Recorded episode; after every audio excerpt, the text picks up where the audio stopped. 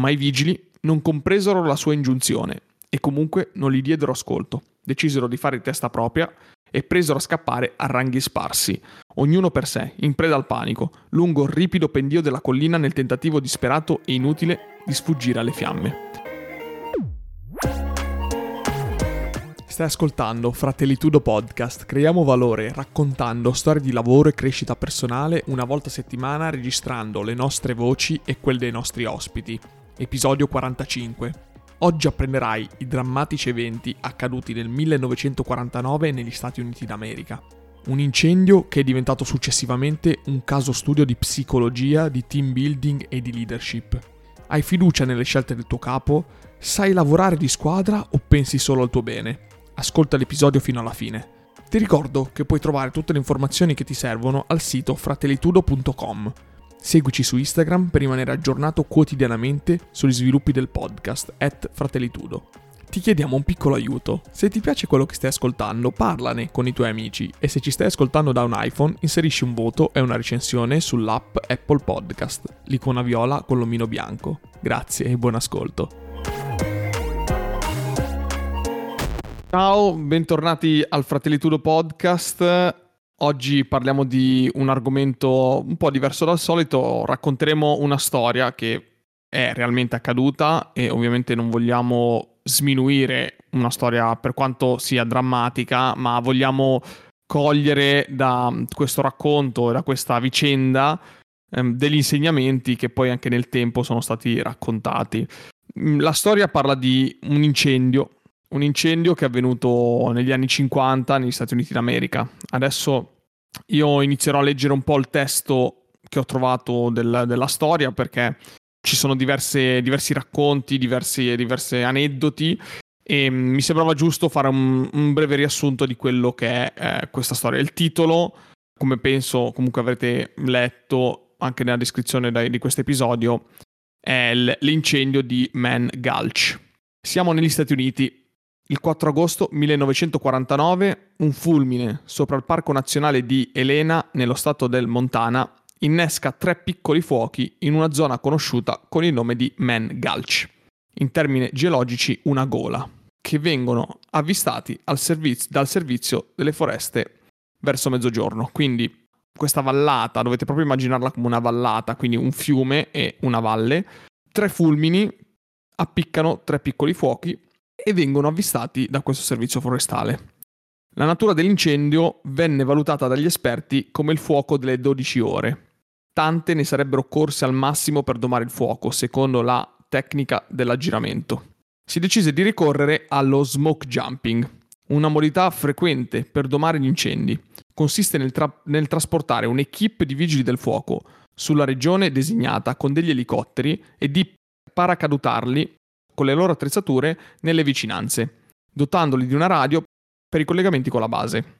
Il gruppo era composto da 16 membri, Dodge, il caposquadra, il vice caposquadra e 14 vigili. Non vengono fatti i nomi perché comunque adesso vedrete nella storia il nome più importante ovviamente è quello del caposquadra che si chiama Dodge. Ognuno di essi aveva una buona esperienza di lavoro, ma prima di allora non avevano mai operato insieme come squadra. Iniziamo già a cogliere alcuni punti di questa storia. La situazione. Avviene il primo inconveniente. Dopo che gli smoke jumpers si erano lanciati da un'altezza di 1200 piedi, il pilota dell'elicottero, per evitare una turbolenza, dovette salire a 2000 piedi e da lì paracadutare il resto del materiale. Ma il paracadute con la radio bidirezionale non si aprì e questa, che era all'epoca l'unico mezzo di trasmissione con la base, si frantumò a terra. Certamente non era un buon presagio. In quel momento il fuoco si estendeva su due ettari e mezzo e appariva piuttosto distante dal gruppo dei vigili, tanto che questi decisero di fare uno spuntino prima di iniziare l'intervento. Il caposquadra prolungò stranamente la, la sua sosta, mandando avanti la squadra con il vice capo squadra verso il luogo dell'incendio. Per quale motivo Dodge decise di, di attardarsi non si è mai saputo. Nel frattempo, il vento si alzò rapidamente e invase la gola di Mengulch, le fiamme divennero molto alte e avanzando velocemente tagliarono ai vigili la via d'uscita verso il fiume, lasciando loro una sola possibilità, dirigersi verso la sommità della collina, che peraltro si presentava con un pendio molto ripido. Quindi loro erano, erano atterrati all'inizio della vallata in alto stavano scendendo verso il fiume e sicuramente verso il fiume avrebbero trovato una, una zona diciamo di rifugio sicura ma il fuoco che era completamente aveva invaso tutta l'altra vallata col vento aveva creato questo effetto blow up che di fatti è stato poi coniato dopo questo evento per cui le alte temperature più il vento avevano fatto sì che il fuoco esplodesse anche in zone dove effettivamente non era stato toccato, le, le fiamme non erano arrivate, perché le alte temperature avevano reso mh, autocombustione tutti gli alberi, diciamo così. Quindi cosa è successo? Che loro non potevano più scendere verso il fiume, dovevano tornare indietro. Dovevano tornare indietro, problema che dovevano risalire un pendio ripidissimo. Dodge, il caposquadra, raggiunse i, su- i suoi uomini e resosi subito conto dell'emergenza, scelse repentinamente di ricorrere alla tecnica del cosiddetto controfuoco questa era una modalità che usavano gli indiani d'America e che consisteva nell'accendere un ampio cerchio di fuoco come zona di riparo dalle fiamme partendo dal noto principio che su di una zona già bruciata il fuoco non attecchisce. Urlò quindi ai suoi uomini abbandonate gli attrezzi, spinto dalla convinzione che dovevano disfarsi delle loro attrezzature per alleggerirsi e poi gettarsi a terra dentro la zona delimitata del controfuoco. Ma i vigili non compresero la sua ingiunzione e comunque non gli diedero ascolto decisero di fare testa propria e presero a scappare a ranghi sparsi, ognuno per sé, in preda al panico, lungo il ripido pendio della collina nel tentativo disperato e inutile di sfuggire alle fiamme. Tredici di loro perirono. Di tutto il gruppo si salvarono in tre. Dodge, il caposquadra, per aver trovato riparo all'interno del controfuoco. Altri due vigili, perché riuscirono a rifugiarsi sotto un crostone di roccia.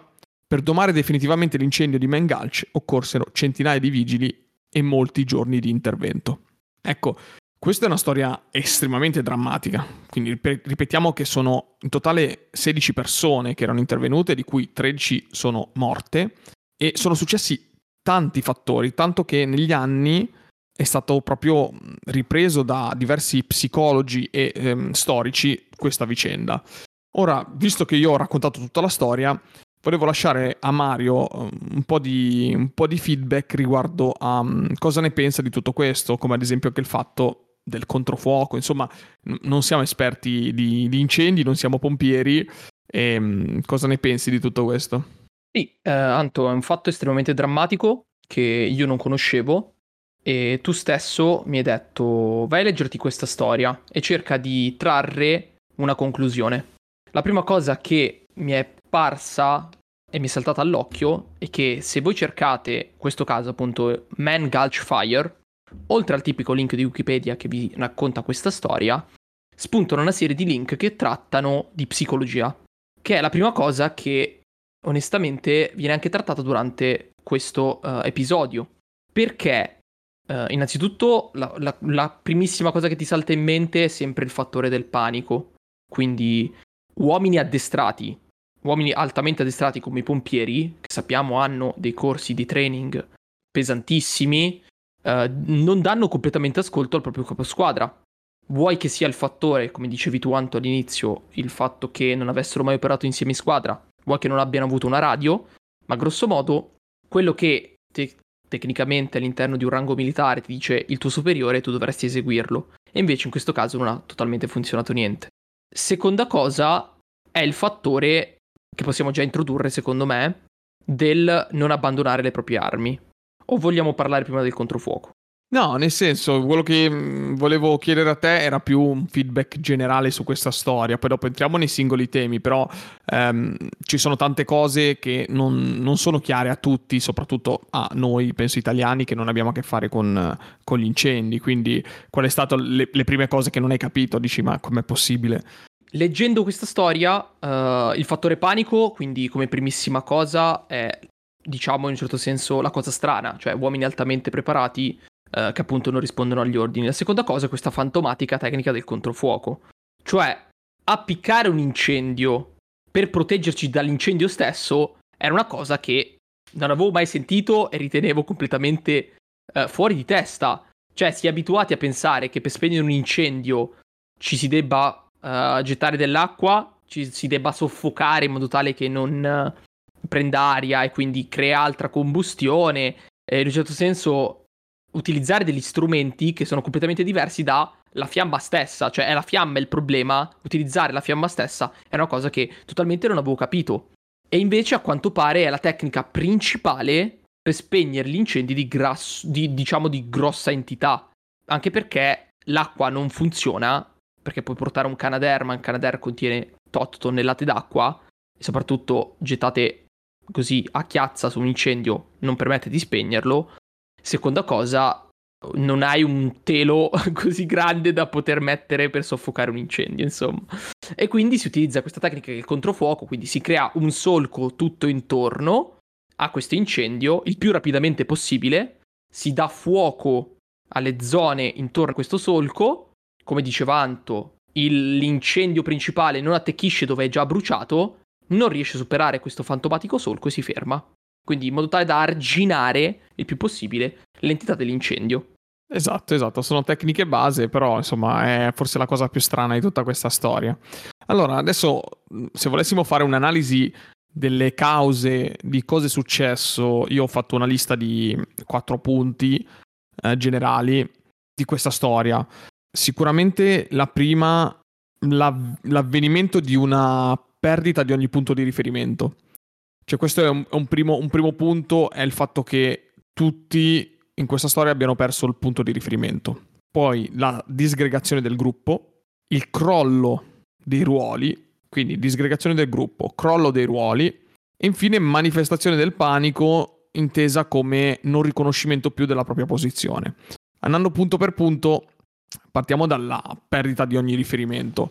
In ogni organizzazione, che sia che tu lavori in un'azienda, che tu lavori per lo zio Mimmo o per uh, chiunque, insomma, qualsiasi azienda ha dei punti di riferimento e ci sono delle procedure da dover seguire e delle, delle persone che ide- idealisticamente tu riconosci come punti di riferimento. Ecco, quando crollano i punti di riferimento, crolla anche l'organizzazione devi, devi, capire tu se all'interno della tua società, all'interno della tua azienda, tu possa essere anche un punto di riferimento. Cioè questo può essere anche un, un punto di crescita personale per a, analizzare come funzionano le società, qualsiasi società. Cioè puoi, puoi anche lavorare veramente per, per tre persone, puoi avere due colleghi, ne puoi avere cento.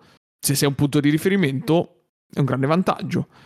L'altro punto da analizzare in questa storia è la disgregazione del gruppo. Quindi quanto è importante saper lavorare di squadra? Cioè quanto è importante farsi eh, eh, sforza vicenda, anche perché eh, immagino che in una situazione del genere come quello dell'incendio, magari c'è stato un, uno che era più vicino al capo, Dodge, magari ha sentito meglio le istruzioni e non è riuscito a passarle agli altri, perché non era preparato, perché era nel panico, non lo so, però una cosa fondamentale in un'organizzazione è il gruppo il crollo dei ruoli assegnati. Il crollo dei ruoli assegnati è, è il, forse il, l'esempio più grande di questa, di questa storia, cioè il crollo della leadership. Se c'è un leader, in qualche modo va seguito. Se viene dato un ordine, c'è un motivo per cui viene dato quell'ordine. Se hai fiducia nel tuo leader, devi, eh, devi seguirlo, altrimenti vuol dire che non. Eh, altrimenti vuol dire che c'è un errore. O, o ha sbagliato il leader, che può essere, perché può anche aver sbagliato il leader, o il gruppo che non crede nel leader, insomma c'è qualcosa che, che non torna. Il panico, inteso come mh, mm, abbiamo lasciato uh, i nostri, ci ha, ci ha, chiesto di lasciare i nostri attrezzi, questo è stato un punto chiave perché al pompiere è, è rappresentato dagli attrezzi che fa, ma non è solo il pompiere, ci sono tanti lavori dove tu sei rappresentato dai tuoi attrezzi, come sei rappresentato da, dalla divisa che, che, porti, come sei rappresentato da, dagli oggetti che indossi mentre lavori se ti viene chiesto di fare una cosa ma mollare giù i tuoi attrezzi, tu perdi la tua identità. Tu sei semplicemente un civile come un altro che, che fa quella cosa lì. Io voglio lasciarti il mio feedback su questa storia, sempre relativamente a quelli che sono i uh, quattro punti che ha detto Antonio. Il crollo degli obiettivi. Innanzitutto, uh, ricordiamolo, l'unico metodo di comunicazione che avevano questi pompieri era attraverso questa radio, che sfortunatamente si frantuma al suolo. Questo vuol dire che già di base all'interno della tua comfort zone c'è un tassello che manca. E questo, come diceva Antonio, può capitare durante la vita di tutti i giorni. Può succedere che un giorno tu hai sempre lavorato da A a B uh, per arrivare a C e da un giorno uh, tu devi fare da B a C e tornare indietro da A. In questo caso il problem solving o in generale il ragionamento lucido ti aiuta a tornare sui tuoi passi, a riuscire a riprendere la situazione, riuscire a risolvere, riuscire ad uscire da questa che è la tua comfort zone. Cosa che va a creare all'interno del terzo punto, quindi non riesci a ragionare lucidamente perché esiste il panico. Il panico è eh, una forza gigantesca, un'emozione umana assurda che non ti permette appunto di poter ragionare lucidamente. Il crollo del, um, dell'autorità, il crollo della leadership uh, è assolutamente uh, uno dei punti fondamentali, come dicevo all'inizio, è strano che uh, delle persone altamente addestrate non seguono degli ordini, non seguono degli ordini. E questo può essere si- sinonimo dappertutto all'interno, come dicevo, della società, all'interno di un'azienda, all'interno di qualsiasi cosa. Quando tu credi di essere un leader, è nei momenti di necessità e nei momenti di difficoltà che si vede la vera forza di un leader, non durante la vita di tutti i giorni, non durante le proprie comfort zone. E vuoi che questi casi, vuoi che questi tre punti, vuoi che questi quattro punti cadano insieme, anche l'identità singola della persona, e poi appunto adesso magari entriamo nel dettaglio dell'idea dell'identità uh, del singolo rispetto a un gruppo, il punto grosso è che bisogna, bisogna costruire dei rapporti di fiducia all'interno dei giorni normali per poter testarli nei giorni di difficoltà ed è per quello che si riconosce un vero leader nei momenti di difficoltà, non nei momenti di, tranquillità, insomma. No, c'è da dire che tutta questa storia ovviamente eh, preclude un bias eh, cognitivo dovuto al fatto che noi stiamo analizzando questa cosa 70 anni dopo che è successa. Non sappiamo bene che tipo di sensazioni possono aver avuto dei, dei, pompieri negli anni 50 con l'addestramento che avevano avuto in quel periodo. Adesso sicuramente eh, queste, queste, catastrofi hanno creato una sorta di training per evitare queste cose. Difatti, da quel che so io, i morti comunque per fuochi, eh, pompieri così sono sempre meno ovviamente. Però è utile capire anche eh, tutta questa psicologia dovuta al fatto di lasciare andare magari le cose, no? Eh, lasciare andare gli attrezzi può essere trasportato adesso nel presente con il lasciare andare il proprio posto di lavoro, ad esempio. Perché tu sei rappresentato dal lavoro che fai, no? Se ti viene chiesto di cambiare vita e lasciare il lavoro che fai, eh, ma se lascio il lavoro che faccio, che, chi sono? Chi sono io? Cioè, quando la tua identità si identifica col lavoro, perché poi è inutile negarlo, ma passiamo t- tantissimo tempo a lavoro e la nostra identità è definita dal ruolo che abbiamo. Perché quando ti chiedono come stai, eh, tutto bene, al lavoro come va, eh, lavoro così, eh. cioè alla fine si parla sempre di lavoro, no? E questo ti identifica, sono i tuoi attrezzi, il lavoro è l'attrezzo della tua vita. Quindi lasciare i propri attrezzi per eh, mollare tutto e magari trovare la salvezza non lo fai perché pensi che sia una cosa assurda. Oppure se senti dei consigli di qualcuno, come può essere il capo pompiere che ti consiglia di eh, buttarti nel fuoco perché è la soluzione migliore, tu non lo fai perché dici no, io ho i miei attrezzi, perché devo buttarmi nel fuoco, corro per conto mio e faccio quello che voglio io.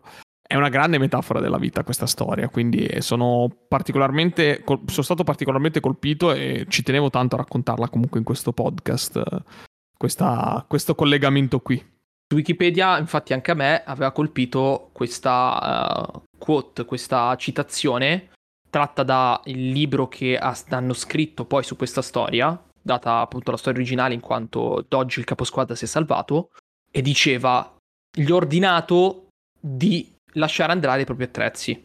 Successivamente mi volto e ho visto il mio miglior uomo, quello che io ritenevo più intelligente, con ancora l'attrezzatura completa addosso, nonostante li avessi ordinato.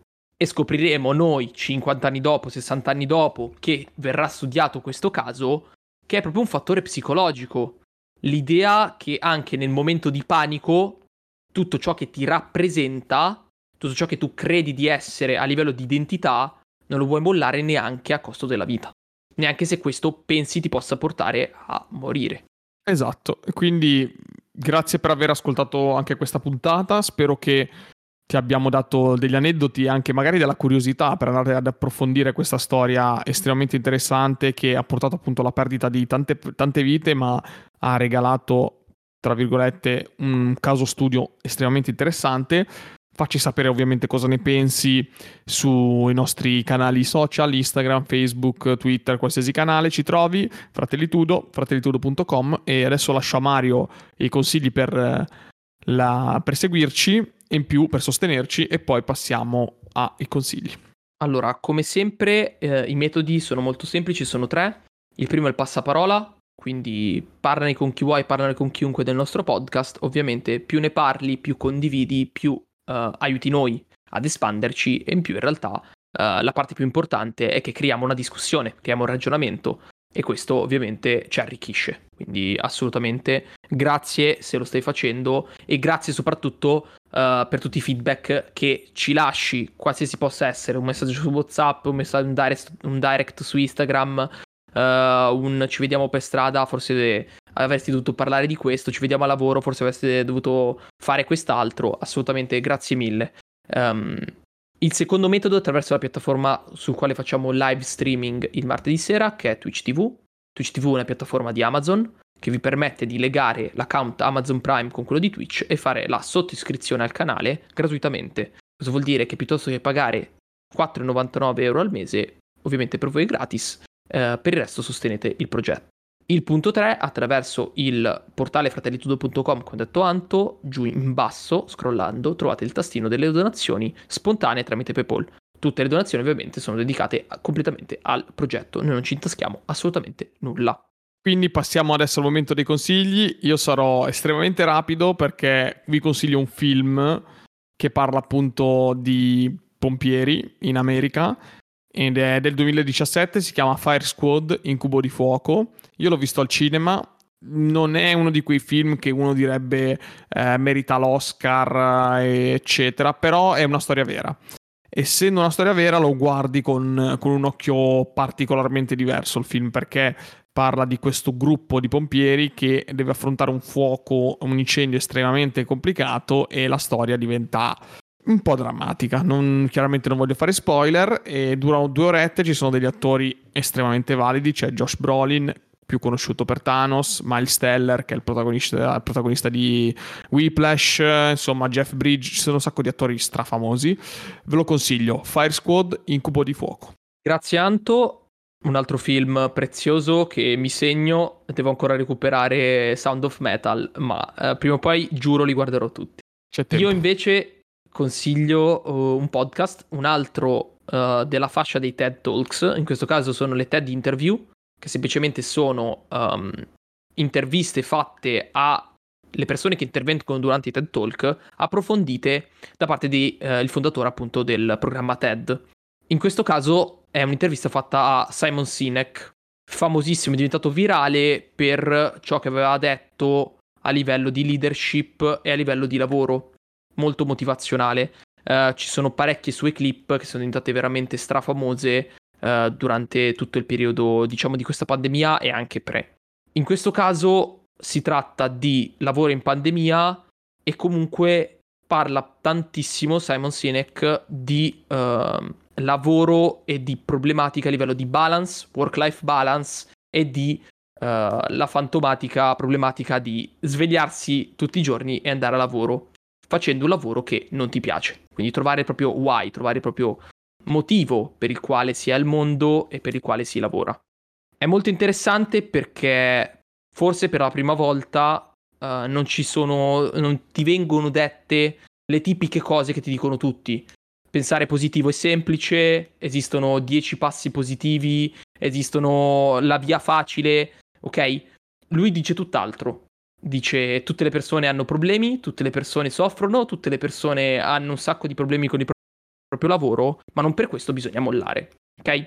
Per cui è stra interessante e uh, vi lascio con una sua citazione che dice nessun quantitativo di ore spese a fare yoga vi risolverà il problema di, di andare a lavoro ogni mattina facendo lavoro che vi fa schifo. È un po' parafrasata, ma ve la lascio. Va bene. Grazie a tutti per aver ascoltato questa puntata, ci vediamo alla prossima. Un saluto da Antonio. E un saluto da Mario.